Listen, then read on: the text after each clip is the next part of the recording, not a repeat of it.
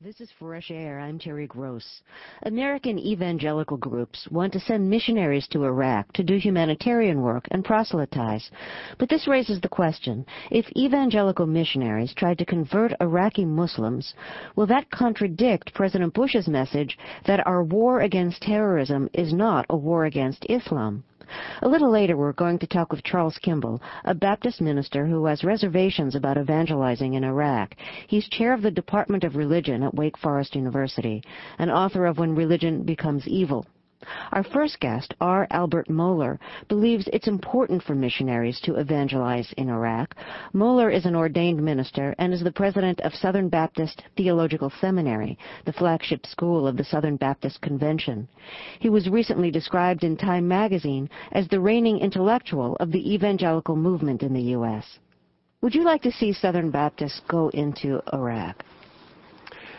Well, I would certainly like to see evangelical Christians go into Iraq and every other nation in the name of Christ, and with the most sensitive presentation of Christian truth, along with a very urgent need and desire to meet the most basic human needs of the people in that area. So the answer would be yes. I do hope to see in Iraq, as in other nations of the world, a freedom, a spiritual religious freedom, what we call in this nation religious liberty for persons to worship God in the way they see fit according to the law, and we would like to tell them about the gospel.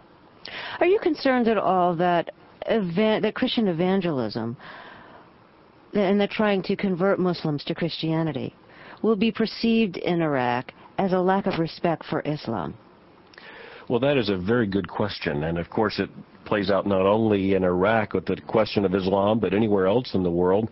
The Christian gospel is the good news about salvation, which is accomplished on our behalf by God through Christ, and that salvation is offered to all who believe in His name. And, of course, there are very many religions of the world. What makes Christianity distinctive is that there is nothing you can do to be saved. The work of salvation is accomplished by Christ. What we are called upon to do in response is to believe and to repent of our sins and to exercise the gift of faith in Christ.